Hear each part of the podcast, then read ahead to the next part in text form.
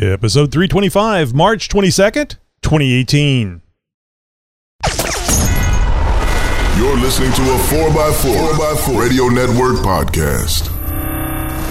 Are you ready? It's the Jeep Talk Show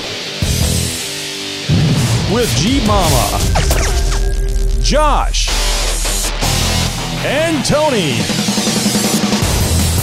So sit back, strap in, and, brace, yourself.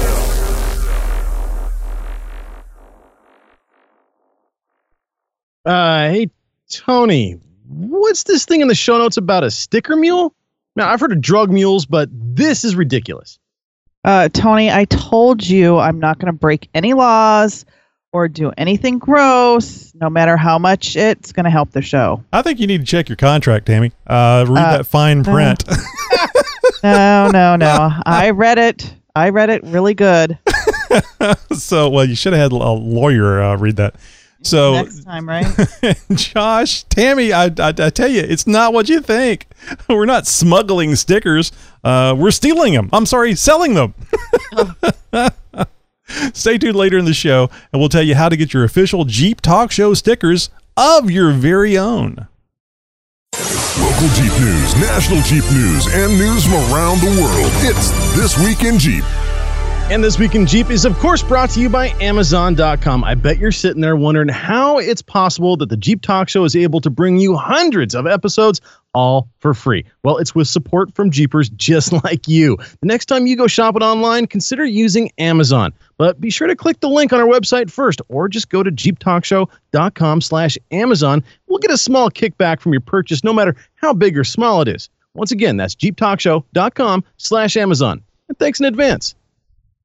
Well, an award has been upheld. Unfortunately, it's not the shiny kind with uh, you know the cups and the engraving. Uh, this one's a little bit more serious. After several trials, appeals, more trials, and even more appeals, there is finally some closure coming out of the Georgia Supreme Court. Last week, they unanimously upheld a $40 million award to the family of a four year old boy killed in, back in 2012 when the 1999 Jeep Grand Cherokee in which he was riding in was rear ended and burst into flames. A lower court in 2015 reduced a jury verdict from nearly 150 million to 40 million. Fiat Chrysler spokesman Michael Palese said the company was, quote, disappointed in this decision. We are considering our legal options. The Jeep's fuel tank was placed near the back of the vehicle, which plaintiffs say made it vulnerable to rear end collisions. The Supreme Court ruling says that there was enough evidence that showed that Chrysler had long known that mounting a gas tank behind the rear axle was dangerous. Evidence also showed that Chrysler's placement of the gas tank behind the rear axle was contrary to industry trends, which favored placing tanks in front of the rear axle. The automaker has denied there was any safety issue at all and has said that the vehicles were no more dangerous than comparable SUVs built at the same time. The National Highway Traffic Safety Administration, or the NHTSA, linked more than 50 deaths to the Jeep fuel tank issue. Despite the ruling, there is no amount of money that can bring, bring somebody's son back from the dead, but hopefully they can move on now that the case is finally closed. You know, um, I just get a feeling that they put Michael Palese in, in, in this situation, in this position, simply because it was his last name was Police. Oh, jeez. just come on. You know, I, I, I hate that people have been injured, uh, but how many how many people are, are killed by vehicles every year? Fifty thousand or something. It, it's not like it's it's a hundred percent safe. And where are you going to put a gas tank? I mean, I'd like I need to do some research on this. Where do you put a gas tank in front of the rear axle? And, on a Jeep. and, and how do you articulate said Jeep with a gas tank in front of the front, front axle? The only thing that comes to mind is like the saddle tanks in a Ford pickup because they have the, the long tank and it is uh, in front. But if you get hit from the side, then you I think you would be uh, potentially uh, uh, in, in the same situation, the same fiery If situation. not worse. Yeah. So, uh, and I say saddle tanks. I think it's only on one side. At least it was on the uh, the early, uh, the late '80s and early '90s uh, uh, pickups. So, um, I just got to go back to it. it. It's gasoline, folks. Uh, you hit it hard enough, it's gonna it's gonna catch on fire. And we're talking about, you know, engineering and, you know, safety requirements from decades past. Yeah. Obviously, things have improved and changed over the years and whatnot. Uh, so comparing them to, you know, by today's standards, it's kind of apples and oranges. And, and I don't think uh, that any, anybody here that you, if you've listened to the Jeep Talk Show and of course the XJ Talk Show prior, uh, that think we are a shill for Jeep. we're not. I guarantee you. Oh, no. So I'm not trying to protect Jeep simply because we're Jeep lovers. I just don't see this as a. Um, I, I don't think it's not a fair outcome because I mean, what was this? When when did this occur, Josh? Do you recall? It was it wasn't in '99. It was many years after the thing was built, after that '99 Grand Cherokee was built. Well, this accident specifically happened in 2012. See, so the the vehicle is over 12 years old. The design, if the design was legal in '99, why are they being sued in in 2012? I mean, it's fine to sue, but why are they getting a award? Uh, you know, some 12 years after the design, which was perfectly legal uh, back when it was done. Uh, it's just we're just in a litigious society now. If I was, if it was my four year old child, uh, I probably would feel differently. I'll, I'll just put that out there. Uh, I would hope that I would be rational enough and logical enough not to feel that way. Uh, but uh, it's hard when emotions are in there. It's really hard not to, uh, you know, to distance yourself from it. Well, our thoughts go out to Remington, Remy Walden's family. Absolutely. Well, speaking of well tragic deaths involving a Jeep, actor Anton Yelchin's family settles with the automaker. 27-year-old Anton Yelchin, the famous actor who played Chekhov in the remake of Star Trek, was killed when he was leaving his LA home back in June of 2016 when he got out of the vehicle, possibly to check his mailbox, and the Jeep rolled down the driveway, pinning him against the security gate. Yelchin, Yelchin died almost immediately. According to the death certificate, the official cause of death was blunt traumatic asphyxia. Unfortunately, his body was pinned for hours before it was discovered. Authorities had said he thought the shifter was in park when it was actually in neutral. For those who don't know, this was actually a common mistake made by Grand Cherokee owners, and the vehicles has actually been recalled for a fix at the time of the accident, but Yelchin had not yet taken his Jeep in for that fix. The details of the settlement are confidential at this point, but it's almost certain that FCA, the auto company that makes the Jeep Grand Cherokee, paid a significant amount of money to keep things under wraps and make the case go away. The Chrysler dealership where the Jeep was purchased said that after the tragedy, the accident was the result of Yelchin's quote, misuse, misapplication, or damage of the Jeep Grand Cherokee. Pretty cold and inconsiderate, if you ask me. The family says the settlement will go on to the Anton Yelchin Foundation, which focuses on supporting young people in creative arts with debilitating diseases or disabilities, and will also be used to film a documentary on his life. You know, loved this guy. He was really good uh, in Star Trek. Very He funny. was good, yeah. Yeah, very liked funny. I absolutely hate that uh, this happened to him, but I'll go back to the same thing. I mean, not only was this a, a an accident that, of the driver, it was also the Jeep was under recall and it had not been repaired, Yeah. and and yet another settlement. I mean, come on, people, come on. Now, this was a celebrity. I, I, you know, circum. I mean, death is death, regardless. Oh, of, yeah. I mean, anybody. You know, you talk to any family, lose a family member. It, you know, th- that's you know the biggest thing in the life. But you, uh, celebrities, you know, you, there's privacy issues and everything else. I don't want to say that it's different, but it's different. Yeah. Well, hey guys, if you got any news tips at all, or if you have a response to any one of our stories, be sure to let us know by phone or by email. Just head over to jeeptalkshow.com/contact to find out how.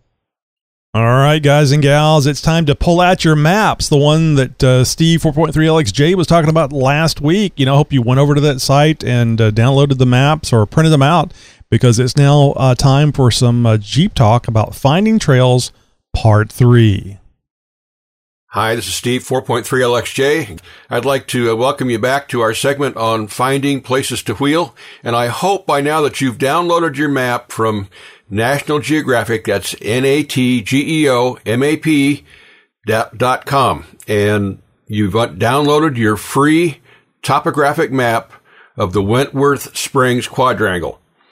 And your first lesson today is these are called quad maps for short because they're quadrangles that are uh, split up, and you can download a map of any place in the United States, cities, uh, farmland, whatever you want to download, it's all been mapped topographically in the United States. And you can get these maps free. So looking at this map, the first thing that you see is that it's a five page map from National Geographic. And this is really kind of handy because we're going to show you that you can develop map books to take with you out on the trail. All of these are printable and it makes it kind of handy. I used to uh, take sections and put them together in desktop publishing programs and and print them out that way for certain areas of my own use. This is easier. The other way works just as well too. And these are the same maps that you would get from usgs.gov. So looking at the first uh, five pages here, you notice that there's a lot of green and then there's some blue lakes and so forth and so on. I want you to click on map number two there. That's, it shows it as a number two or not click on it, but just scroll down to number two. And to show you how valuable these maps are, look in the upper left hand corner of your map. You'll notice that it says Jeep Trail. And this particular Jeep Trail that's marked on this map, even though it's in this famous area, is not shown on any of the websites that you would look for electronic information on these trails except one, and that's wheretoWheel.com. And it's only because I uploaded that trail there. None of the other sites have this Jeep trail. And of course, it shows only a short segment of it there. It's actually uh, fairly long and uh, goes up Chipmunk Ridge. It's the Chipmunk Ridge Jeep Trail. It, when you go down the map a little ways, you'll see that there's a kind of a pink lake there. It's called Hellhole Reservoir. And guess what else it says there? Jeep Trail. That's the second Jeep Trail on this quad map. And Hellhole is a place that a lot of locals know about. It's a nice day trip in and out, but you don't find that on most of the electronic sources. So already we've found two Jeep trails just as with a cursory look at our map here that we wouldn't know exist if we just check maybe one or two of the electronic media. Now, if you look on Where to Wheel, I've also posted this Jeep trail on where to wheel.com. And in fact, in the West Coast, I have posted over 150 Jeep trails on this website. And these sites are dependent on people like me to post up. So that's why they're not complete. Continue to look at your maps here that you've downloaded. There's five pages of them in overall, and then you'll notice that down in frame number five, in the lower right hand corner, is the famous Rubicon Trail. And we're going to talk about this trail a little bit more and how to navigate around these maps in our next segments. What a great idea for a, a series. Interesting. Isn't it? Uh, that is really cool. Uh, Tammy, did you, I don't know if you had a chance to uh, pull up any of these maps and check and see if that Yeah, I little was- area that you had uh, found was out, uh, was actually on these I'm maps. looking at it. I'm looking at it right now. It's Oh, you know. really hard to. No, I was just looking at. I was more interested in the California ones. I was looking around in those. So Well, uh, maybe there's some in Maryland that you can find that Yeah. uh, you know you don't have to worry about uh, getting a, a guest host to tell you about. yeah, actually, there. That really, I wouldn't. I wouldn't really consider what I did a trail. Oh, but That's- it's it, you it's a great place to go. I mean, the family No, it went. was. it was a It huge was. win, I think. It's just there were minivans on the road. Well, don't don't be all judgy. I know. Sorry. They Uh, were lifted and had 44s, but you know, still. Oh, that would be cool. That'd be my kind of minivan. Mid-mounted uh, Hemi, you know, jeez. side pipes coming out the edges of the uh, Yeah. the panels of the van. Anyway, I digress. Did you just see that Toyota Previa crawl that waterfall? hey man, what'd you get in there? 500 amp battery? That looks good, man. If your Jeep has a Pentastar engine, you want to pay special attention to Tech Talk, where Josh is going to go over some of the oil filter, yes, oil filter woes that you'll want to avoid. You're listening to a 4x4 Radio Network podcast. The Jeep Talk Show is a proud member of the 4x4 Radio Network. Just visit 4x4radionetwork.com and learn more about the 4x4 podcast, Center Steer podcast, Trail Chasers podcast, and our newest member, the On the Trail podcast. Alexa, ask the Jeep Talk Show to play the latest episode. Welcome. You can listen to all the episodes of Jeep Talk Show, a Jeep podcast, including new episodes, as they are released. For now, you'll start with the most recent episode, but you can change by skipping forward or backward. You can even say how many episodes you'd like to skip. The newest episode is EP.323 New Wrangler just got more expensive. Would you like to listen to it? Yes. Here's EP.323 New Wrangler just got more expensive. Episode 323, March 8th, 2018. You're listening to a 4x4, 4x4 Radio Network podcast. Are you ready? Alexa, stop. Okay, come back anytime to listen to your podcast. You just have to say, Alexa, resume. No, it's not a dream. The Jeep Talk Show is actually on the Amazon Echo. Simply by saying Alexa, ask the Jeep Talk Show to play the latest episode, you'll hear the latest offerings that we have from the Jeep Talk Show. So just make sure you go over to your Jeep Talk Show uh, uh, Alexa skill and enable it, and then you can play every one of our episodes from episode one all the way through this episode, episode 325. Alexa got skills.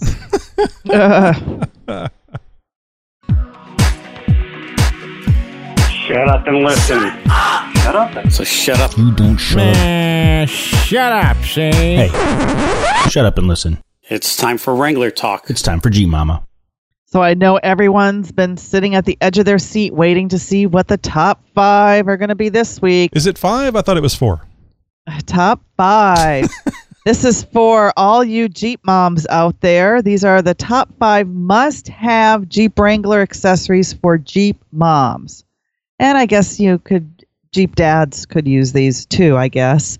And, you know, I wish I would have been given these tips when I first became a Jeep mom owner. Um, these are some really awesome ideas that I've learned over the years. So let's start with number five. So the number five must-have accessory for your Jeep Wrangler are those rugged ridge floor mats for those spills of juice and Cheerios and some occasional mud. These are so easy to clean up. You just take them out and hose them off. And they have ridges, ridge channels that channels the mud and the dirt away from your shoes and pants so you can go to work without getting them dirty and they have like a high perimeter wall that will keep the water or the juice or milk from sloshing all over the rest of your Jeep. So, number four is a spider web shade. Now, these have several colors to select from, so it's a great way to add accent colors to your Jeep Wrangler. Plus, the shade blocks up to 90% of the sun's harmful UV rays and it drastically reduces the wind noises and you don't even have to remove it. You can actually use it to store blankets, towels, extra clothes between the soft top and the spider web shade. So the UV protection is good for those little kiddos in the back seat.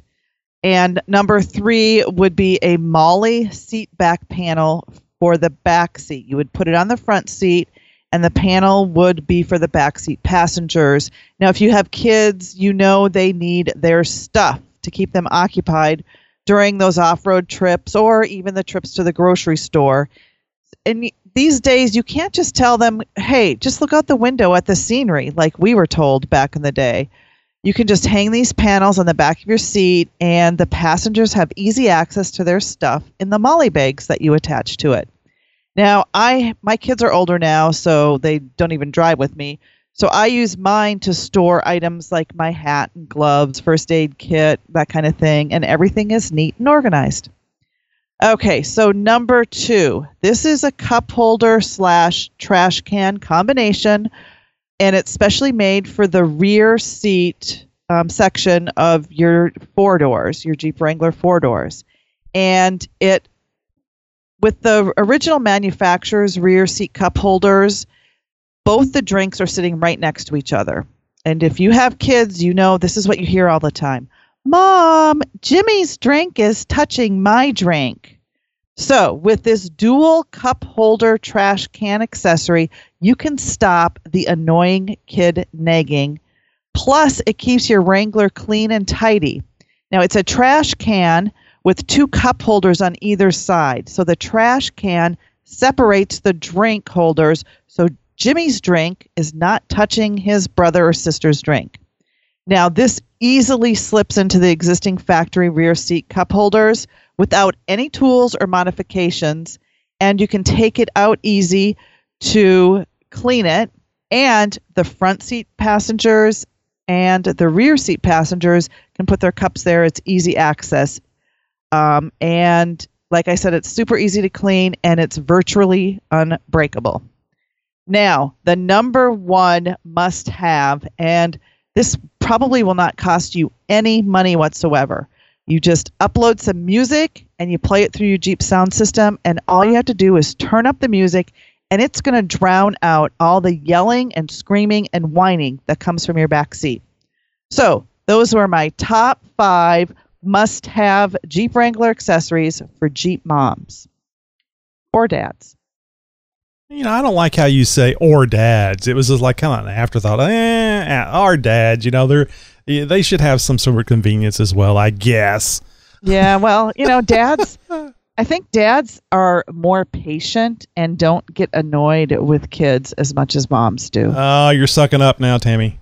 No, I'm totally serious.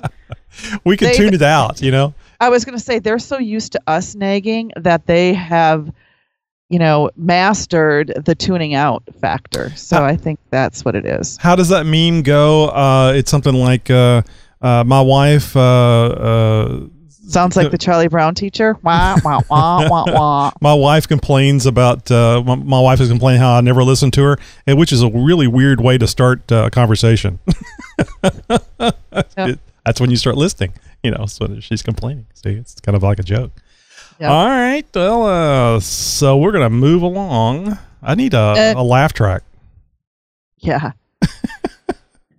Because we're not laughing at your jokes. What do you think uh, are, when you have these uh, these in the five orders? Is is it like from the best to the worst, or the worst to the best? Um, sometimes it's just like top five in any order, but tonight it was from my number five was like, you know, number five, and number one was number one. So it's just whatever kind of mood I'm in at the time.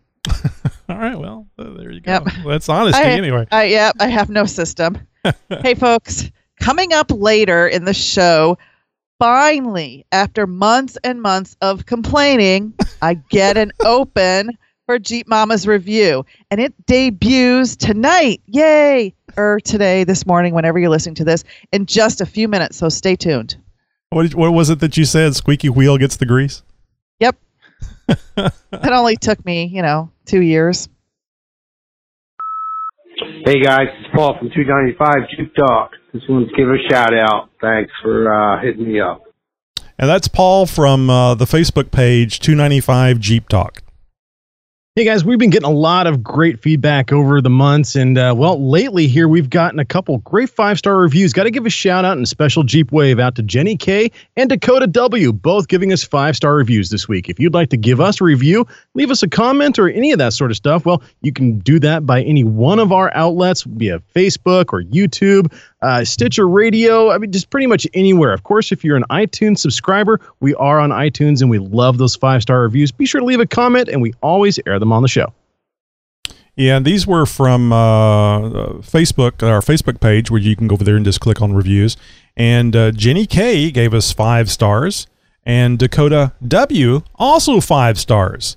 So just in case, we, we've had a few like this where we don't have any uh, any comments along with the, uh, the the review, which is perfectly fine. But I just re- uh, remind everyone that you can put some comments in there if you like. And uh, uh, you know, like where you've listened, how long you've listened. I actually reached out to Jenny Kay and asked her uh, how long she's been listening to the show, and she told me three years, and her Wow. her husband Nicholas a little longer. So I knew I was dealing with a long term fan here. So that was great. Thank That's you guys very much for reaching out to us. All right, guys, it's the day. It's the day that many of you were dreading. I mean, hoping for. Uh, the Jeep Talk Show stickers are now here, and I want to give a I want to give a big shout out. Oh my goodness, we have an audience. Um, I want to give a big shout out to uh, Brian over Route 16 for helping me out and directing me over to uh, Sticker Mule uh, to have these uh, stickers made. And uh, we got we got a few of them. I won't say we got a lot. Uh, so, but I did get two styles. I, I just happen to absolutely love our emblem that has the the USA flag, the old glory as the filler. Uh, and uh, I wanted to get some of those. So I got a few of those, and I got a few more of the plain black logos. Now, both of these have a white border around them, so they'll really stick out, or as my wife says, it makes it pop. So if you want to stick this on your Jeep, uh, either the uh, uh, the the body of the Jeep where the paint is, or the uh, the windows, which I guess with a soft top that's a little difficult. Although I, I think I have seen some stickers on soft tops. Um, I, di- I just I don't know why I always think about glass having glass they're so so easy to put on and remove and clean so uh, we'd really love uh, for you guys if you want a Jeep Talk Show sticker we now have them uh, oh and they're uh, f- uh, five inches by five inch I think five by four no, f- Not a tiny sticker. No, is what he's no, saying, not at all. Tony, do you have enough to share with the rest of the class, though? I have more bubble gum than I have stickers Josh Well, so Crap. this is important. this is important because we we don't want to go out there and get a thousand stickers and then be sitting on these things and making paper airplanes out of them and flying them across the room. So it's really up to you guys. We'll have plenty of stickers as long as there's demand. There's a demand, and if there's no demand, this might be your only chance to get a Jeep Talk Show sticker. oh man, these things are going to be collector's items here in a few years. I like the XJ uh, XJ Talk stickers. So uh, again, we have a very limited supply, so order yours now. Now you can go over to jeeptalkshow.com slash contact and see how to order these stickers. And I'm going to kind of break a rule here. I'm going to tell you where you can go directly and order the stickers. Ooh, exclusive access, people. jeeptalkshow.com slash stickers now we know contact is uh is a lot easier to remember so you can go over there and order it but if you if you want to make a special uh, note jeeptalkshow.com slash stickers now it's on the main page as well so there's many places that you can go and order these stickers uh, go to jeeptalkshow.com jeeptalkshow.com slash contacts or jeeptalkshow.com slash stickers it is simple as math don't panic josh I was told there'd be no math. Hey, Jeep Talk Show. It's Lugnut uh, from South Georgia. Um, I run into an issue and I can't figure it out anywhere. Was out trail riding with the family and shut the truck off. The Jeep, sorry. Um, waited about 10 minutes, started it back up and it started idling really, really rough. Noticed that my oil pressure is low and then it eventually cleared back up after about five minutes.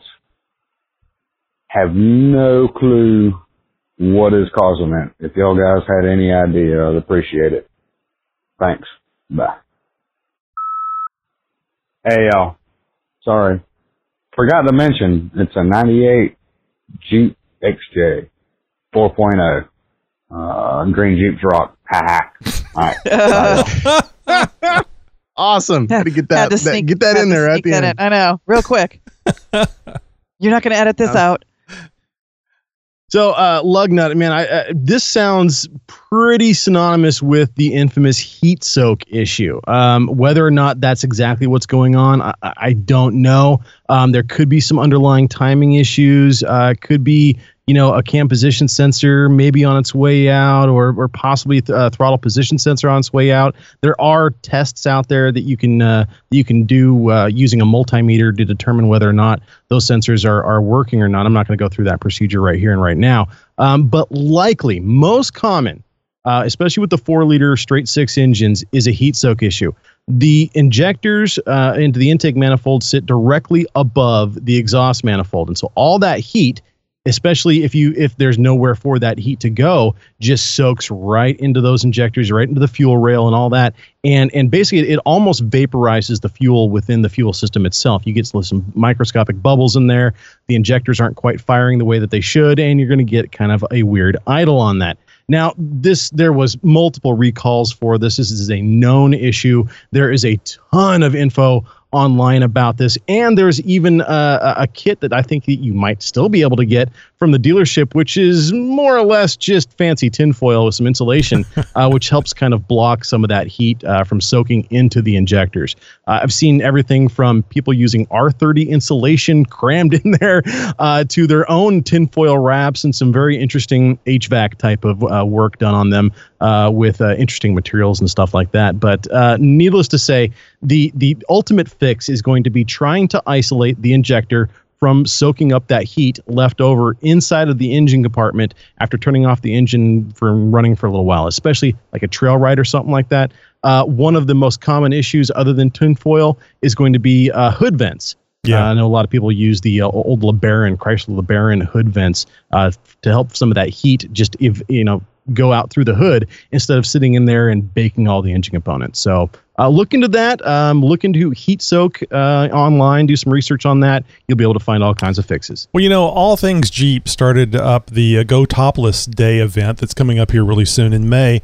I'd like to uh, coin a new event for all of our uh, Jeep Cherokee owners out there a Go Hoodless Day. So we'll go out and on a specific day, the day, the hottest day of the year, we'll take the hoods off our Jeeps and drive around hoodless. there might be some state laws against that in your specific state. I don't don't know.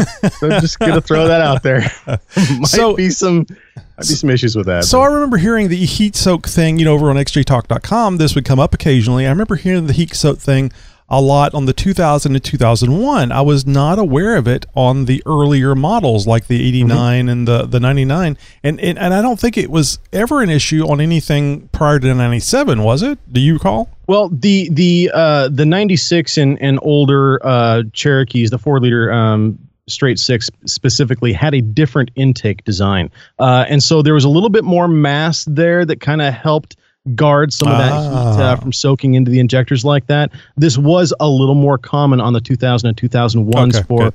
whatever reason. Um, but even I, in my 99, have suffered some heat soak. Hot day, you know, some you know climbing a hard trail. Uh, you shut it off at the top. Have a sandwich. You got to, you know, get back in and go. And oh, geez, I got to sit here and wait for this to roll out. You know, just throttle it out a little bit. Okay, here we go. So it, it, might be a good idea to pop the hood open if you're doing what you said and you're, you're taking a break and pop that hood open and let uh, let the uh, everything cool off before you uh, finish that sandwich. Indeed, or, indeed. Or if you got an electric fan, leave that running yeah. Uh, as well. Uh, lots of lots of things you can do. There's an electric fan bypass, and uh, we actually posted about that on uh, xjtalk.com. good luck finding it. I would recommend a Google search. You got tech questions? Ah, what do I ever. We have answers. Oh, that's good, because I just. It's Tech Talk with Jeep Talk. Yahoo! Well, I have to hit pause here and give an extra special thanks to one specific listener. Over the years, we've received a lot of interaction from you, our listeners and fans. Sometimes it's just a pat on the back. Sometimes it's congratulating us on a milestone we've achieved. And yes, sometimes we even get some constructive criticism. But in all the years we've been doing the show, it's rare quite rare, in fact, that we get someone specifically looking out for the best interests of other Jeepers. Okay, sure. There's Steve and John and Cody and Nate and the others who regularly submit content for the show that helps all of us out in one way or another. But I consider them more part of the family, kind of like Nikki G. Maybe just a little less like a weird uncle and more like stepchildren. But I digress. Dysfunctional Jeep families aside, listener Les Lyman of Phoenix, Arizona took the time out of his busy day to write into the show. But this was more, much more than just a, hey guys, keep up the good work type of email. He wrote in describing a specific experience he had with repair to his own Jeep, and his advice could possibly save you a ton of wasted time and hundreds of dollars. With that in mind, let me read you what he wrote in. I was changing the oil in my 2012 Wrangler when this strange looking plastic tree like object popped out of the oil filter canister. Along with it came a small plastic piece that was obviously broken. I went to my Jeep dealer to see about getting a replacement, where they quoted me $250 for the part. I snatched it off the counter and walked out. After research on the internet, I found what they were trying to sell me was a complete oil filter module that required removing many parts from top of the engine. The parts that were broken could not be bought separately. Further research revealed that the broken piece I found was from the oil filter relief valve that fits into the top of the filter. With a better look around, I found the rest of the piece, including a spring that caused them to fly all over. With further searching, I found an aftermarket replacement kit from Dorman Products, part number 917 992. I bought it from AutoZone for $26 and later found it on Amazon for 18. The Jeep has 55,000 miles on it, and I have changed the oil about 8 or 10 times. The first time, this is the first time this has happened. The relief valve is a very weak design, and I think it was improved on later, later year models. Sure if you took it to a dealer t- for repair, it would be like a $500 bill, and also I'm sure they would not mention the cheap fix. Please let my fellow Jeepers know about it if I'm not the last one to find out. Thanks, Les Lyman. And thank you, Les. Not too many people are aware of this, let alone the cheap fix. It's not something that happens to every engine at a certain mileage and every day, and there was no official recall issued for this part either. With the advent of fully synthetic oils, better manufacturing, and tighter engine tolerances, the time between oil changes keeps getting longer and longer. And don't get me wrong, it's still good practice to change your oil every 3,000 miles or so, but in the event that you skip a change or two because, well, let's face it, life happens and we can't always do a driveway change or make it down to the quick lube when we're supposed to. The industrious Jeep engineers incorporated a solution for us. The part that Les is talking about is basically a pin and spring. This is gross oversimplification, but it is designed to maintain the continuous flow of filtered oil to your vehicle's engine and its components through what is called the engine oil filter bypass valve. In the event that the oil filter becomes clogged with dirt and debris, easy to happen, wheeling out on the trail during the summer, lots of dust and stuff, yeah, pressure is going to build up and the bypass valve will open, allowing oil to flow back into the engine quickly. The Dorman oil filter bypass valve Les is referring to from AutoZone or Amazon enables you to replace only the failed OEM valve itself instead of the entire assembly, saving time, lots of money, and a ton of labor. This isn't exactly an easy job, as it entails removing the entire intake manifold, basically the top one third of the engine, just to get to it. It's not an easy job, but it does only require basic hand tools, nothing specialty, and, well, the better part of a day to complete.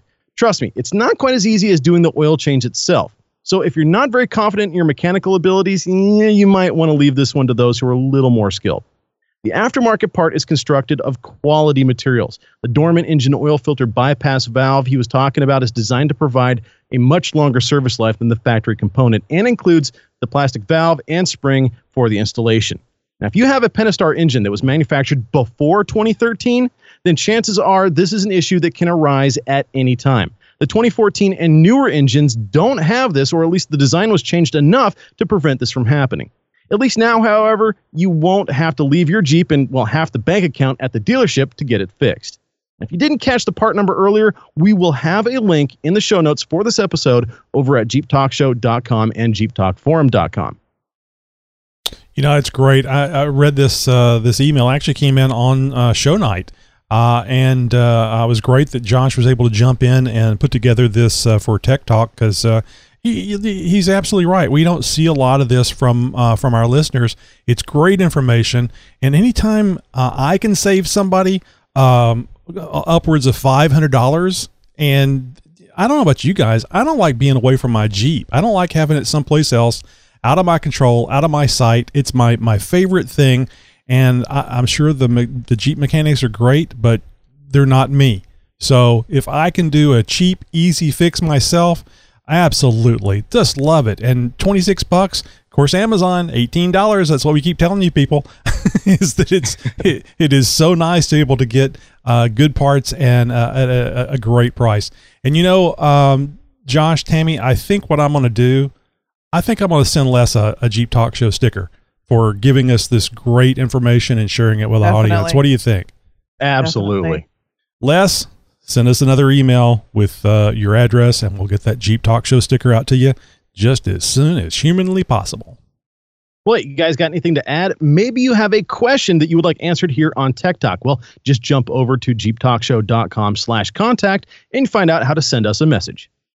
The Jeep Talk Show. It's not about us, it's about you, the listeners. It's Tim from Torrance.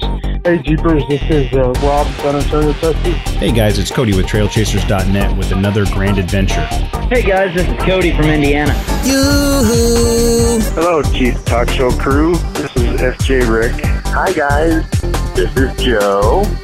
If a turtle doesn't have a shell, is he naked or homeless? Hey guys, this is Ron out in Arizona.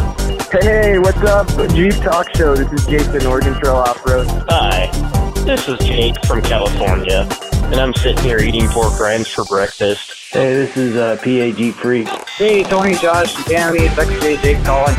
This is John, pre-runner in 1982, and on today's radio context segment, I'm going to talk about APRS, Anal Probe Restraint System.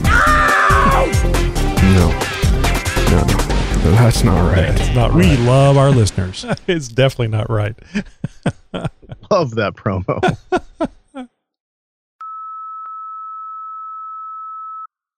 Greetings, Jeep Talk. Super Croc again. This time I think I'll get a little philosophical. This time we will talk about Jeep colors. Now, as most people with a elementary education should know that in the light spectrum, white is all the colors combined, and black is is none of the colors or absence of light, right? no. Well, it's the other way around. The, the paint scheme of things, it's is it really? reversed, It is. where white is no pigment, pigment, or sometimes a little blue to make it look whiter. Yeah, go look that up sometime. But black, black is all the colors combined. That's correct. So the question is, is black just trying to be red and every other you. color and failing at it? or is it just trying to make up for its lack of color? I don't know. Well, I guess that's philosophical enough for today. You all have a great night. Bye. Well, now now that I'm thinking about it, I think it may. I can't remember now. It, I think all colors. Um, I'm getting. I think I'm getting confused between projected colors, like on a screen, and actual like paint colors. Uh, you get the color red because it is absorbing all of the colors except for red, which it reflects back. So Black black absorbs all colors on the visible spectrum and reflects none of them to the eye. right. So does that mean it's all colors? Um I guess. That that's the part that I'm having a, a, a hard time with. So uh, anyway, he may be right, but anyway, uh, I thought it was this backwards backwards from that. Basically, Tammy, uh, you ain't got no color, I, I've got Or does all she the have all the colors. or you I have, all the color, All the colors. which actually I like better because that means red's involved. There's red in there. Yeah, whatever, Tony. You guys can't see it. I, I'm shaking my head. Yeah, me too. Well, thanks for that call, Super Croc. You've uh, started the fight. Yep. I'm gonna Way meet to go, Tony out in Croc. the back alley and punch him in the nose. From around the world. Or from your city. And sometimes just down the street. Howdy, neighbor. It's the Jeep Talk Show interview. Well, boys and girls, it was bound to happen eventually. I mean, you know, uh, new show every week, new guest every week. Uh, so sadly, Barry from Top Lift Pro wasn't able to make it tonight. Uh, so we're going to give you this past great interview. Don't worry, we'll have Barry on in the very near future. On the afternoon of May 20th, 2013, an intense destructive EF5 tornado struck Moore, Oklahoma, and adjacent areas with peak wind speeds estimated at 210 miles per hour, killing 24 people and injuring 377 others. The tornado was part of a larger weather system that had produced several other tornadoes across the Great Plains over the previous two days, including five that struck portions of central Oklahoma the day prior on May 19th. We go way back in time in this Jeep Talk Show archive to bring you this interview we did with Brian Hutton, the owner of the 2012 Jeep Wrangler named Stomper. Brian and his young son were in the middle of this horrific event. And now, on to the interview. Hey, good evening, guys. We haven't had an interview in a while, and uh, we were very lucky to get uh, Brian Hutton. You know him as uh, the uh, the owner, the father, if you will, of uh, the the little Jeep that could, uh, the Wrangler Stomper. and we're going to be joined tonight with Richard, also known as Ricky, Brian's two year old son. Brian, thanks for being on the show tonight. Oh, thanks for having us. and I, I, will say us since we probably won't keep him off mic. well, I think everybody that's had a two year old knows the uh, knows the fun and, and the enjoyment of hearing that uh, that near constant chatter. Wow, wouldn't it be great to have that kind of energy at, at this age? Oh, if you could bottle it and sell it, we we sell it, we'd be millionaires. so you bought uh, the uh, what year uh, uh, Wrangler is that? It's a JK. Yeah, it's a 2012 Rubicon model. So it was it was just a little baby. It just it was basically born uh, just a year ago. Yeah, and we had just barely gotten started on the dream list of of uh, we'll call them needs with air quotes. Mm-hmm. Um, yes. and we had just gotten started.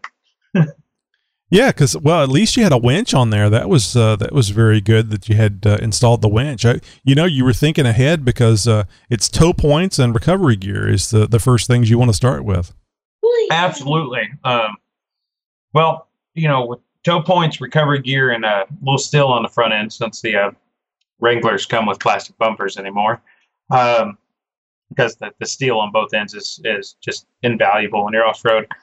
But the uh, winch and recovery gear that that apps that doubles the capability of any off road rig, mm-hmm. uh, just all day long. Oh yeah, absolutely.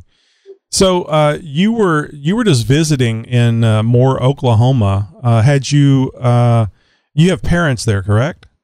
Yeah, my childhood home. Um, my parents still lived there. They had uh, they paid their house off. They were true homeowners.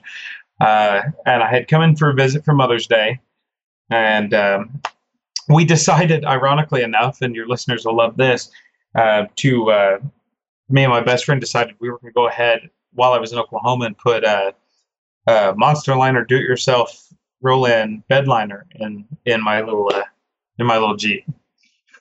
So that was the only reason I had had the extra time in Oklahoma is because we were waiting for that to cure before I hit the road to go back. Give us a rundown on that day. Uh, what exactly happened? And uh, I have read some of the stuff uh, online. It was a very interesting story. Uh, I've been fascinated about uh, tornadoes from way back when, when I was a little kid, and uh, probably his age, and uh, The Wizard of Oz would come on. I just used to love to see the tornado sequence. Right, right. Well, yeah, being a being an Oklahoma born and raised Oklahoman, uh, I can totally understand your fascination with it. Being a Texan, uh, you know, it's something we get, and you always kind of wonder what it's like because it seems like it always affects communities near you, you know, around you, people you know, somebody new, a friend, and you always kind of have it in the back of your mind what it was like to go through it. And uh, we we uh, we watched this little storm pop up to the southwest, which in Oklahoma, that's where they come from, um, as most do in Texas in the summer, and we watched this little storm pop up, and within a few minutes, uh, the weather radio on my CB and my Jeep was going off. We were finishing putting the seats uh, back in to, to Stomper. Um, and the weather radio goes off and scares the daylights out of both of us. And it was the uh, National Weather Service's first warning that uh, we had been moved under a uh, tornado warning because of that storm. Um, and we both turned around and looked to the to the southwest because the location that was called out is 11 12 miles and for a a large supercell tornadic storm 11 12 miles is easily easy distance to to pick it out and see it sure because um, you're uh, i believe that storm swelled to 68000 feet within minutes mm. of its birth and we indeed could see it um, but we we decided that we'd get the roof back on and uh, get the Jeep buttoned up in case uh, I needed to move since we didn't have shelter. Right. Um, and we got that all taken care of. Got got Ricky dressed up in a helmet, got him in some pants, long pants and shoes, and uh, and uh, got him ready for the ride. And then it began to hail, and it it wasn't little hail or sporadic. This was this was the the wildest, largest hail I've ever seen personally, which um, made it even worse because I have a soft top, Mm-hmm. and I was suddenly afraid to try to outrun the storm by heading south. Um, just just for the fact that there was no protection for uh, myself and Ricky. Now, you living, uh, whenever growing up in Oklahoma, had you seen a tornado prior to this? Uh, I have. Um, I saw one as a child that uh, stands out in memory. Uh, uh, I, it would have been early 80s on the northeast side of town in a suburb uh, called Nodoa City that's kind of been encompassed by Oklahoma City. Uh, we ran in the family car. Um, myself, uh, my sister, my parents, of course. Uh, and I remember seeing it out the windows and uh, and thinking it was almost I didn't know the word for it at the time, but sentient because it seemed it seemed to have a movement and, and stuff that, that defied being just a phenomenon of the cloud, you know, just because it was it was so animate and uh, it was a thinner, ropier, um, pretty probably F1, F2 at Mhm. the time, but uh, very impressive to see, especially as a child. Um, um, very frightening. I saw that one, and then of course footage through my life, and then we uh, May 1999, May 3rd, 1999, we saw that uh, the monster that tore through uh, Moore and, and parts of Oklahoma City, Midwest City, and continued on uh, towards nearly Tulsa um, before it dissipated. We got to see that one um, up close and personal, past about a half mile to our north, and uh, on a northeastern northeastern track, and uh, that monster really kind of opened my eyes to the kind of preparedness you need to, you know, the, the state of mind you needed to be in when they give these warnings for these storms, because uh, that one was on the ground for uh, maybe 40 minutes before it got to the city, and yet nobody had heeded the warnings to get out of its way. We were all there watching, waiting. Uh, cars running, car seats loaded, valuables in the car because, there- like I said, no shelters in the neighborhood, so everyone's ready to jump in the automobiles and head south. Is there a reason other than expense uh, to not have a shelter? Uh, well, there there has been uh, manufacturing techniques have gotten a little better for one piece um, shelters that are kind of they dig a hole and drop them in. Uh, but building in the ground, um, you don't find a lot of homes in Oklahoma with shelters in the ground for similar reasons to the Houston area.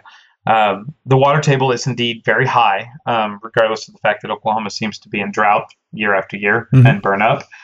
Uh, the water table does remain relatively high, and it's a uh, clay soil and sandstone um, surface.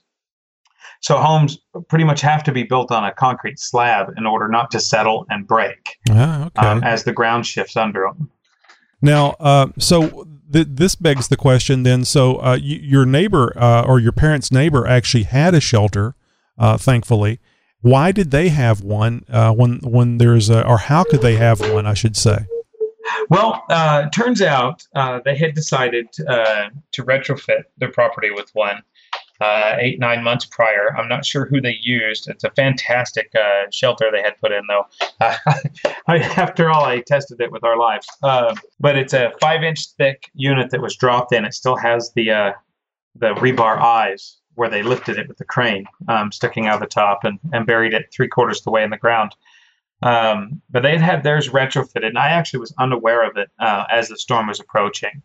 And Oh, my mother man. had told me she was on her way home. She was coming home early since I was in visiting. And I called her on the phone and said, you know, stay at work. She worked on the north side of town at a hospital. I said, stay at work, keep the car in the garage. You know, uh, my dad worked there also. I said, you know, go just find dad. You know, just hang out for a little bit because we got a storm moving through that could be could be bad. And uh, and this was six seven minutes prior to the storm hitting, and she actually at that point had told me that our their neighbors Jim and Deborah and I forgive me I don't remember their last names. Um, she was like, they put a shelter in. If it gets really bad, you guys go there. And that was the first moment that I knew they even had one. Now, from what I read, you actually, because of knowing about what was what was coming, you you stuck Stomper in a garage. Yeah, I, I d- considering I, I actually do wheel my rigs. Um, I'm also very OCD and um, keep them waxed. I spray the underside with linseed oil to, to aid in cleanup and waterproofing, and um, uh, so I'm very very OCD and very protective. And uh, I knew there was at the very minimal uh, the potential for decent sized hail Right. And uh, moved the Jeep into the garage. Uh, like I said, we, we put the roof back up uh, prior to moving it in, got the seats all battened down. And uh, just before the storm, actually, uh, it, when it started to really look like it was going to be bad, uh, Stomper's a manual. It's a six speed stick. And um, I decided to put it in four wheel drive low. Um, and for simply the idea that a Rubicon in four wheel low. I don't know. It may be all the manuals um, on the Wranglers, uh, on the JKs. But I do know that the manual, when in four low on the Rubicon, will start without pressing the clutch. Oh, interesting. You can start it in gear in four wheel low, and it will actually just start itself and move. And I remember thinking that the soft top wouldn't keep the debris out, and I might I may have to move this thing and not be able to get into it. Excellent thinking, as it uh, as it turned out. Now, now, would you say that uh, this mental activity that you went through and, and decisions that you made uh, to to lock the uh, the diffs and uh, to put it in four wheel drive low, do you, is that something based on what you learned living there in Oklahoma? I mean, it almost sounds like uh, woman's intuition that you would hear about uh, before before a bad event. to take offense to that. Yeah, no, no. I mean, uh, you know what? Well, uh, hell, I don't know about you, but I'd like to have that. oh, no kidding. Uh, yeah, the ability, like for children, to know to know when they need you.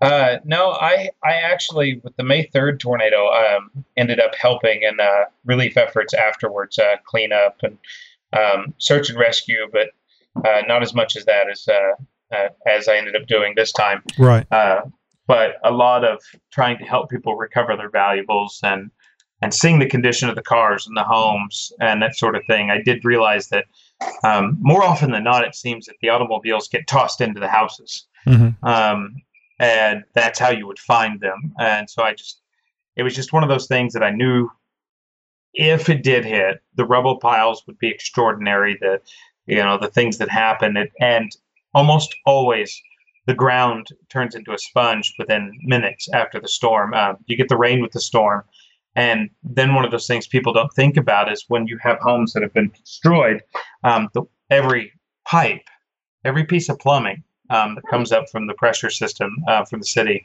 has also probably been wrecked Sure. and is pouring out into the ground. And four wheel drive becomes a necessity pretty quickly because everyone's lawns fill the streets and just turns into something that's very similar to sponge. Yeah, it's just amazing. So, really, the the answer is it was uh, based on past experience that uh, that clued you that if it got really bad, this is what this is what you would need to do if you had any hopes of getting it out of the the debris. Yeah, uh, I actually put the key in and turned it on too and left it. Um, thinking, and of course uh, later thought about it, and it's it. I don't believe it would be true, but because of the Sentry key that Jeep has now, I was hoping that since it, if I turned it on, that the Sentry key, if it got broken off or the ignition got broken, then it already got that signal that it's okay to use me. You know that Oh, I've already verified my. And in hindsight, with the key broken off, I don't think it would have mattered. Uh, if it had broken it, I don't. I don't believe it would have ran. Well, as it turned out, uh, it, it did. So, uh, how how between the time that you decided to put it in the garage and get it in the garage and get it set up, uh, and uh, heading to the shelter, how much time were we talking about? Uh, I mean, I, I'm thinking, you know, we're sitting here leisurely discussing it, but it was it was all happening pretty quick, wasn't it? Um, if if you were to use our conversation actually as a reference, it was already over. Um, Wow.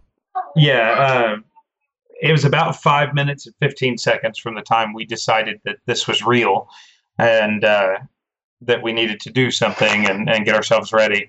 Um, till it had it was about a block block away from us, and I was coming out of the shelter to go start hunting for longtime friends and neighbors and.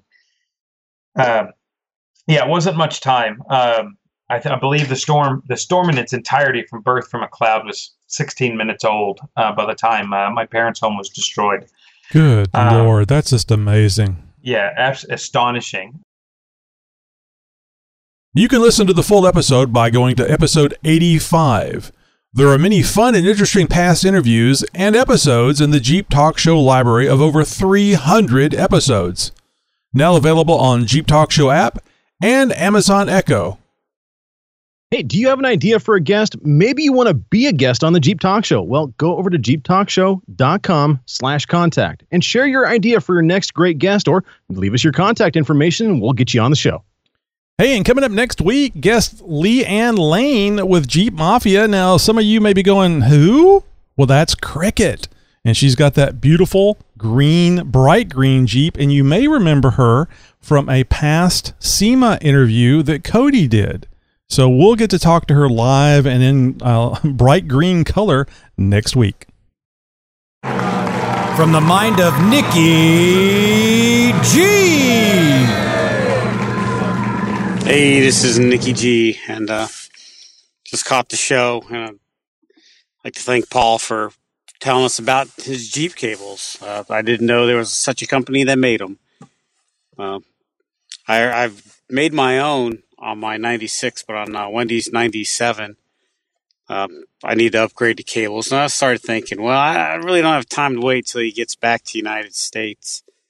So I figured uh, I'd make my own, and but I couldn't really find any cable. So I looked out the window, saw on the telephone pole there's a good bit of cable running from the telephone no. pole to the TV. And I know what you're thinking. I didn't take my TV cable. Uh, I tried to take my neighbor's. so I shimmied up the telephone pole with my needle nose pliers with the little cutting thing on it. No, no, And uh, when I got up there, I realized, hey, there's a, a lot better cable higher up on the pole. Long story short, uh, now my bones glow and my hair's curly. oh, Nikki G. All right, boys and girls, I will uh, chat at you later. You have a good one. Bye. Nikki G is his own nightlight. oh, gotta love the Nikki G. It's it's actually in our contract. Okay, class, it's time for a review. Let's check it out. Check it out. It's time for Jeep Mama's product review. Yeah, what is it and why do I want it? So, folks, the amount of cool Jeep stuff out there for your Jeep, it's just so amazing. And I just keep adding to my wish list, which is getting kind of quite costly. So, it was a really nice surprise when I found out I won a social media contest I entered. And a big shout out and, and thanks to slickrockgear.com and CPO from O3D Jeeps for putting on this IG, the Instagram contest. I won a set of five JK pockets for my Jeep Wrangler. Now, I think these things are a really cool idea. They're the first real door pockets for your Wranglers, and you get two, you can buy two for the front, two for the rear, and one center or mix and match however you need them. Now, the OEM, the original manufacturer's cargo net pockets, are they were really bothering my OCD part of me. And you can fit a lot of stuff into the netted pocket, but that just stretches out that netting. And you're also limited to what you can stuff into the pockets because smaller items are going to fall out through the netting. Plus, all of my stuff was kind of just poking out of the netting and it was just sagging and it was hard to shut the door. But with these new JK pockets, I am able to stuff smaller stuff into the pockets and they look really awesome. They're nice and neat. So, what are they made from? They're made from aircraft grade fire retardant plastic and they're made in California. So, they're made in the USA. Now, they don't get in the way of getting in and out of your Jeep or they don't bump your legs when you're sitting driving your Jeep and they're perfect for storing all your stuff. They're not they don't rattle and they don't require any mounting hardware or tape to install them. Plus a bonus is they are super easy to install, less than an hour, probably even less than 30 minutes. Now you can check out my JK Pockets install video on my YouTube channel Jeep Mama. So the two issues I see so far is if you end up going through some pretty deep water, like really deep water, or leave your top down during a rainstorm, they could Yeah. possibly fill up with water. But I see an easy fix. All you have to do is drill a hole in it, and the water's going to drain out. Um, the second thing is you can't stuff as much stuff into it like you can with the netted um, pockets. Like I had stuffed hats and hair bands and gloves, and but then it just got they sagged really bad and they just got in your way. So it keeps you. These other pockets help you to simplify your Jeep stuff. So I give these a five out of five stars. I don't include the money because, in my opinion, um, anything for my Jeep is worth the money I spend. But anyway, that's just me. So five out of five stars. I recommend them for every Jeep Wrangler owner out there. And just for what it's worth, I was planning on buying these anyway. So, But I want them. so, uh, well, first off, there's actually two things. First off, uh, again, going back to your contract, the house always gets ten percent. Okay. The so second I'll- thing, I'll send you. I'll send you my net. my leftover net. This that's eBay stuff. You should put, put that on the Jeep Mama Mama's- netting Oh, I shouldn't have thrown it away. I you- worn by Jeep. Mama. Somebody will think it's hose stockings that you wore. Good lord. Uh, you know, I really, li- I really like these JK pockets. The the the the center console one, the one where you like your, where your cell phones would go right in front of the oh, shifters. totally awesome there.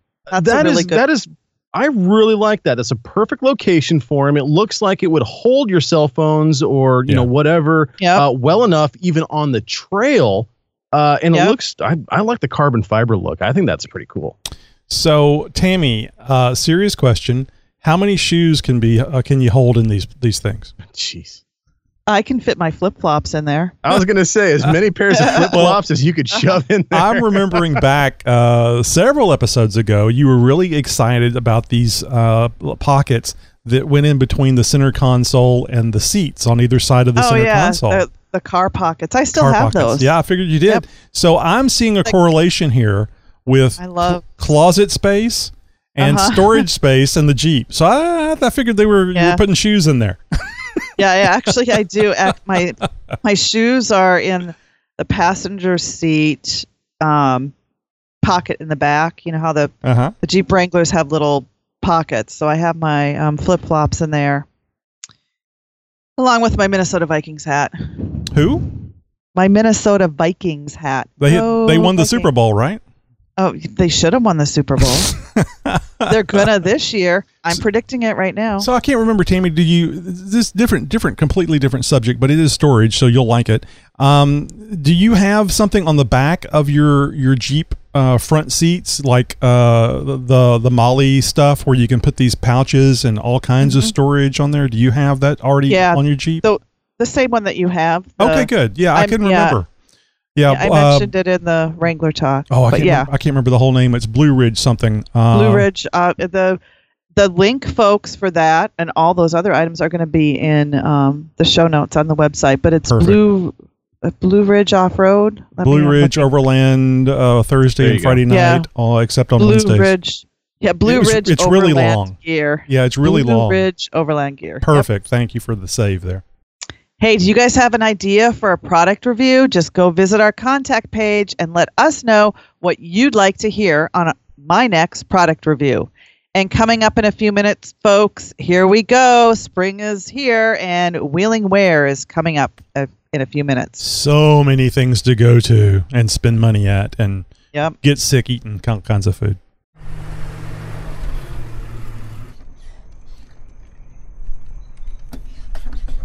Oh, I've been waiting to get out here to the campfire. I got to ask you, Josh. It's been so long since you've been off road. You're telling me. What was it like to get your Cherokee back off road on the rocks in the beautiful Oregon wilderness?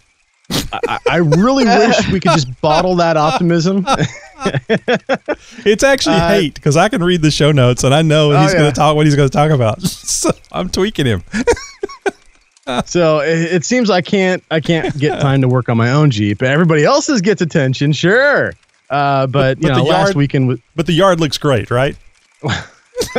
no, actually, uh, last weekend I uh, didn't get a chance to do a whole lot of yard work. Um, I, I actually did have a, a couple of Jeeps over um, Oh. doing some work. So, uh, doing some uh, come along body work. If you guys ever uh, Oh, know what stretching, uh, experience pulling. anything like that, yeah, yeah, you betcha, that was fun.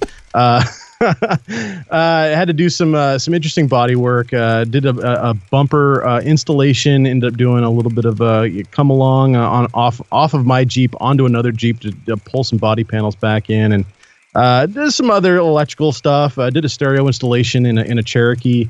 Uh, it was it was like uh, work on everybody else's Jeep weekend but Josh's. So Well, you're uh, just I a great going- guy. That's that's the problem. I- I'm like the go-to Jeep guy uh, around here. I got, got a pretty you know big network of people who have Jeeps, and I happen to know a few things about them.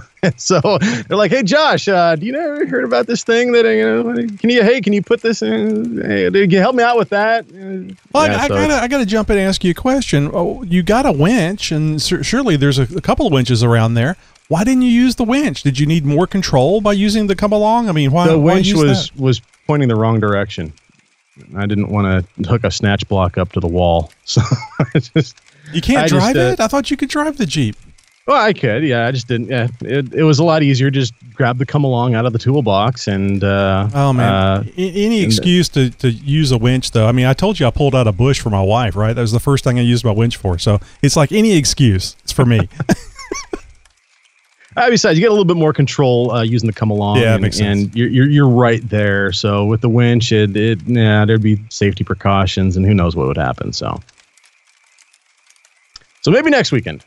well, I was just gonna say, There's I was. a- always tomorrow. I was. right? I thought he was going to say, but damn, damn it, come hell or high water, I'm going to do this. You know. So you know, Josh, you need to get that Jeep fixed and going because I read an article today. Now it was on Facebook, so it may be fake news, but I read an article today that uh, uh, Portland, Oregon, has told a couple to fill in a two-acre pond filled with rainwater. Why? Because the rainwater is owned by the state. They do not want these 50 year old pond on private land. They've got to fill it in because it contains government water. Yeah, I, I would be uh, uh, extending a, a certain finger. Oh, I know. to the city or state or county or whoever you- trying to pull that kind of crap. Can you imagine the, the cost and the effort involved in filling in a two acre lake? So I'm telling you, get that Jeep running because they're going to come up with something about, you know, the you can't sit here. If it can't move on its own, you can't do wheeling. We got to remove the four wheel drive portion, or you have to rather. It's going to happen. It's, it's time It'd to move, cla- man. Cash for clunkers oh. 2.0. It's time Yeah. to move. You know, there is a there is literally a payment that you have to make for living in, in a beautiful part of the United States. And I'll remind people, it is still the United States. okay, he's done, folks. I know. I was like, okay, whew. Did Usually you know that there was did then you goes again. did you guys know that it was uh, just up until recently it was illegal to pump your own gas in Oregon? Yeah, we we knew that, Tony. Did you know that I finally got more than a dusting of snow, and I finally was going to have the opportunity to test out my DuraTracs in the snow? Excellent segue. But so we got like what five to six inches of snow, and I'm like all excited. And I'm getting ready. I'm like, you know what? I'm going to take a little break here at work because you know I have a Jeep, so I have no excuse for not going into work. So I woke up, wiped the spit from the side of my face, and jumped in the Jeep. So I'm, you know, at work. I'm going to take a little break, and guess what comes to clear out our parking lot? The plow. so by the time they let us go from work, the roads were cleared. So I, I know. That's so no then I'm- fun. I know. So I did get lots of cool pictures with snow on my Jeep, which has never happened because I usually park in the garage, and it snowed while I was at work. Ah, So, okay. know, Yeah. So I drove to work. There was no snow. Get to work, and we get like five inches in like three hours. Wow. That's awesome. Yeah. So my Jeep's piling up. I did a bunch of um, time lapse pictures of the snow piling up on my Jeep. Oh, and actually, just someone made a comment that one of the last pictures it looked like my Jeep was an old man. um, with the way the snow was on my Jeep. So anyway, I guess there's always next winter to test out those snow tires. So you need to keep some purple food coloring uh, handy uh, and a spray Oh, bottle. yeah. Yeah, so you can spray the, you know, give Spray it some thing purple purple. edge Yeah, on the there you go. Um, you know, we we had another email, uh, and somebody was asking us about, and, I, and I'm sorry, it's not in the show notes, so I don't have the name, but uh, they were asking about a uh, uh, getting a soft top for their TJ, or maybe it was a JK, and because they have a hard top now.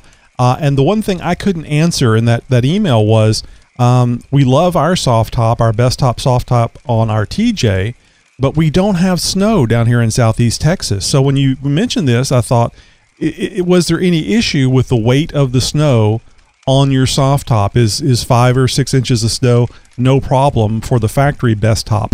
Uh, Yeah, I top? um, and it was really wet, heavy snow, Mhm. and um, it was fine. Of course, it's illegal to drive with the snow still on your Jeep. And actually, someone just posted a picture.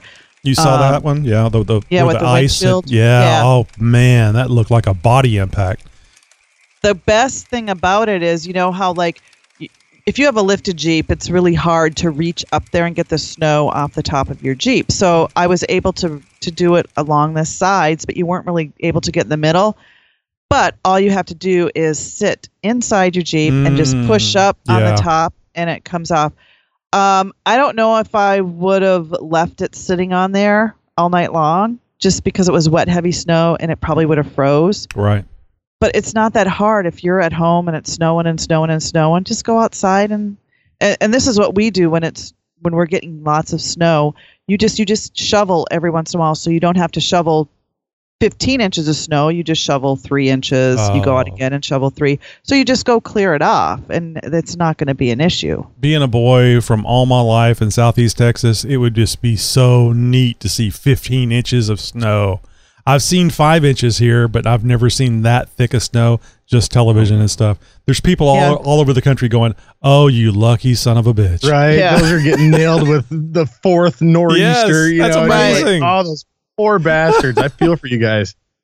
and you know we are lucky here because we're always like right on that line um so the other nor'easters that came through we didn't get anything but oh all the people north of us like baltimore new york boston just up the coast they they've just gotten snow after snow after snow Well, So see, they're every, every, probably- every time I see the news about that, I go, "Oh, Tammy's going to get to test out her tires," and then I'll ask you about it, and you go, "Nah, that's north of us," and I go, "How could it be? You guys are so close together in those tiny little bitty states. How does Yeah. the snow not stay, not go to Maryland?" So, and it's actually i think it has something to do because we're right by the appalachians the mountains and it has- oh, okay, I think that has something to do with how we get lucky. I don't know. I think. yeah, it makes sense. Uh, it keeps the uh, the clouds out, type thing. Uh, still, I'd like to see a lot of snow. I might might not uh, like it uh, once my head my toes had to be amputated, but uh, I think it would be. I, I just look at snow as being so beautiful. It is. It's pretty until the salt and the mud and the dirt turn it all brown and yucky. So, Tammy, what's your secret to be getting all these Jeep badges? I don't know. I think Jeep just got tired of me whining and Oh, complaining. that's right. There was a lot of bitching going on, Yeah. wasn't there? so I I got this package in the mail and I'm like, what in the world? And I thought maybe it was another um, Trail 11 badge from Rausch Creek because I've checked into that trail probably like five or six times now. But this is my third. I was going to show the camera, but um, there is no camera. I've I can see. yeah, I received my third Hell's Revenge badge, and I feel so guilty. I feel like I need to mail it back to Jeep because I only wheeled it once. I mean, I drove by it a couple of times.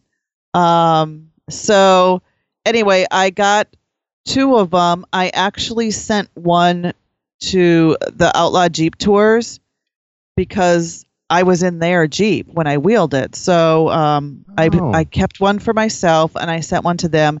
And now I have this third one, and I like my son wants to put it on his car, and I'm like, I just feel like I need to mail it back to Jeep. I, don't think know, that's it's good news that she he likes the idea of putting that tra- trail badge on his Right. BMW.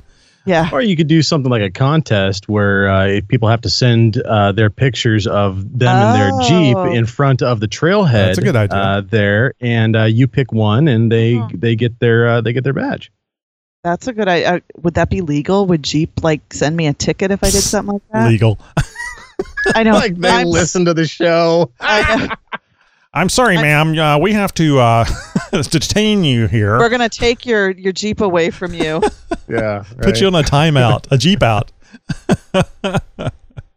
yeah, that's a that's a great idea, Josh. I like that. That uh, is. I think I might do that. So anyway, Good idea. uh, just to jump in here real quick and uh, just mention that uh, I think I told you guys a couple shows back that uh, uh, Novak uh, was had contacted me back from an email that I sent them and offered to work up a quote for me on a HD. That'd be the 1080p for you folks keeping score at home. NP 231 transfer case. And, you know, I, I sent back, I said, sure, give me a price. I'd love to hear about it. Haven't heard back from them. Josh, I feel like you've stabbed me in the back by recommending these people. That's that that's that's weird. Oh, I, Uh, I don't course, blame them. They I, get I, busy. I called and talked with somebody, so I, you know, I I've got that, you know, with that phone interaction and stuff. The the email thing, I, you know, emails get lost. and they probably receive ten thousand in a day. Yeah. You know, I don't, you know, who knows? No, I'm just giving I'm just giving them a hard time on the outside chance that they listen to the show. They're going slapping their head and going, "Oh, this bastard." Get him a damn email and add 15% to the price for for the trouble. and you, you know, you're right, Josh. Some people just aren't email people. Some true. people aren't text people. Some people aren't phone people and would rather have an email. So yeah. you just never know. Well, it's like Tom Woods. I sent Tom Woods uh, an email about uh, uh, getting the uh, drive shafts uh, lengthened or shortened, depending on uh, the the NP231 I was looking at from uh, uh, JD Conversions. And he just uh, showed up on your front door. He just showed up on the front door with Tools in hand. yeah, with a hand file and a hammer. no, he called me on the phone and and and spoke to me. So uh, I think that what you see uh, is just that. Some people are, uh, you know, the uh, the 21st century communications folks, and uh, some are the uh, the older, more personal, I'll say. Uh, voice communication. So, and of course, the in person. I'm sure Tom is is very much an in person type person. Uh, I'm I just get the feeling he likes talking to you in person about what what's going on, so he can make sure you have exactly what you want. So anyway, I don't. I'm not planning on on dropping fifteen hundred dollars right this second anyway. But damn it, I am. It's the. It's just beautiful outside. We've been having great weather out here. Uh, I don't know if you guys uh, follow the Jeep Talk Show on uh, Instagram and Facebook, uh, but uh, I posted a picture of a uh, what is it? FJ, not FJ. What was the the the the Cherokee? Um, the one before the the Cherokees that we have, Josh. I'm not familiar with the older ones. You know, ones from the 70s and 80s. What, like a like an FJ10, FJ20? Or was it Okay, it was FJ. Yeah, uh, so it was uh, uh, you know the one with the, the the wood paneling on the side, and this one was red. It was absolutely gorgeous, and I don't know if I would have been in Houston uh, drive time home traffic with it. Anyway, there's a great video uh, of uh, from my new dash cam that I got. Uh, of the beautiful blue skies in Houston, all the the huge uh, buildings that are in Houston, and uh, this beautiful old Cherokee Jeep, uh, and it was Oh, red. that's a Wagoneer. Oh, That's a Wagoneer. There we go. That's right. Yeah. Wagoneer. Yeah. So Oh, that was that was in great condition. isn't it? And uh, and of course, I don't know if they came in two wheel drive, but that one was a Like four by windows. four. The bumper doesn't have any dents. That thing looks like it was almost off the showroom floor. Isn't that nice? so if you guys aren't following us on the Instagram or the Facebook, uh, you should be because you never know when you might see one of these little uh, tidbits that I just run across. I mean, the bastard in my cut you off, but you know whatever. well, it wasn't so much that was he was he was just I- poking along, and uh, I was uh, trying to get around him, but it it made for great video, getting uh, uh, two inches from his bumper. yeah, yeah. Hey, by the way, that dash cam uh, that video nice? looks great, man. Was that 4K? Good well, lord. that is only in uh, 1080p, uh, but it's 60 frames per second. I was gonna say 60 frames per second. It looks like yeah, that's that's nice and clear, man. Yeah. Well, uh, good good get on that. I'm so uh, anxious to get off road, uh, take some uh, take some video now with this this great camera. So Yeah, that'll be that'll be cool. yeah, Well, hey, do you guys want to join in on the campfire side chat? We'd love to have you. Go to the Jeep Talk Show website, jeeptalkshow.com. Head to our contact page, Jeep Talk, jeeptalkshow.com slash contact. And you can find out all the ways where you can join in on the fun. You can reach out to us and contact us, the whole nine yards. JeepTalkShow.com slash contact. Well, hey, let's get into some wheel and wear. We're going to talk about some events that are coming up in your neck of the woods and around the nation. Coming up March 24th, 25th, that is this weekend as we are recording the show, guys. So if you're looking for something to do while you're listening to this show as it comes out, well, head on over to Scorpion Off Road Concepts. They are having their big customer appreciation weekend this weekend. Scorpion Off Road Concepts annual customer appreciation weekend. Product reps are going to be on site from several major name brands offering one of a kind sale prices on hundreds of products. Food vendor on site. Don't forget the huge raffle and the Sunday trail ride at the famous Busted Knuckle Off Road Park.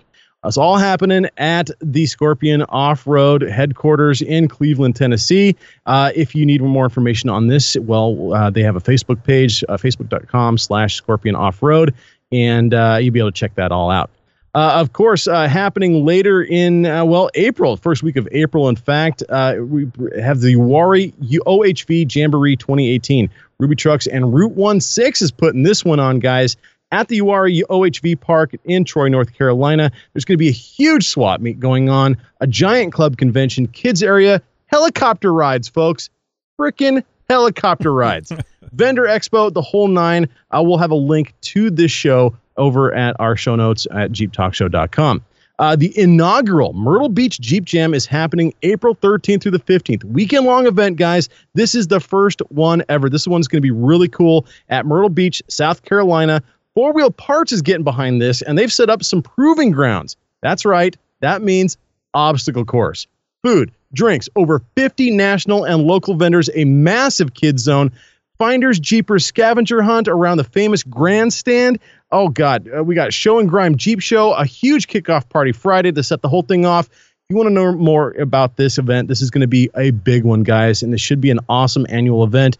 Uh, head over to mbjeepjam.com. We'll have the link over at jeeptalkshow.com as well.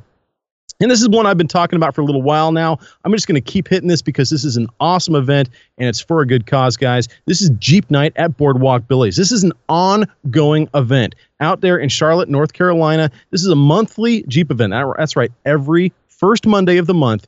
Jeepers from all over are going to come together. It's going to be a big show and shine. They're going to be talking. There's going to be shops, clubs, Facebook groups. You can plan rides and future events. They do all this while raising money for children in need. Uh, 10% of the food sales while the while this is going on will be given directly to the families in need, and 100% of the proceeds from their gigantic monthly raffle is going to be given to families with children in need from the local area.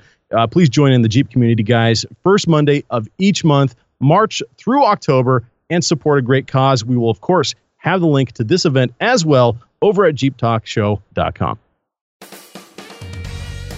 Hey, do you know of an off road event coming up? Well, shoot us an email with some details. Have you been to a Jeep event recently? We'd love to hear from you. Just go to our contact page at jeeptalkshow.com slash contact. Hey, folks, and don't forget to check out my blog. Follow me on my Jeep journey at www.jeepmama.com. And if you need voiceover services, check me out over at thevoiceofjosh.com. That's it for this week, guys. Until next week, be sure to follow, friend, like, subscribe, and above all else, be sure to tell a friend about the one and only Jeep Talk Show. So no matter where you're wheeling, if you pack it in, pack it out. And don't wheel where you're not supposed to. Remember to always tread lightly. If you'd like to learn more about the Tread Lightly principles, head over to www.treadlightly.org. The Jeep Talk Show is meant for external use only. Please do not ingest. Uh, I'll just do a quick shout out to uh, Truck Night in America. You guys should watch the show. It's uh, been a lot of fun. And will they ban Mystery Jeeps? Will they ban Jeeps from the show? Because they're always winning. Yikes. Podcasting since 2010.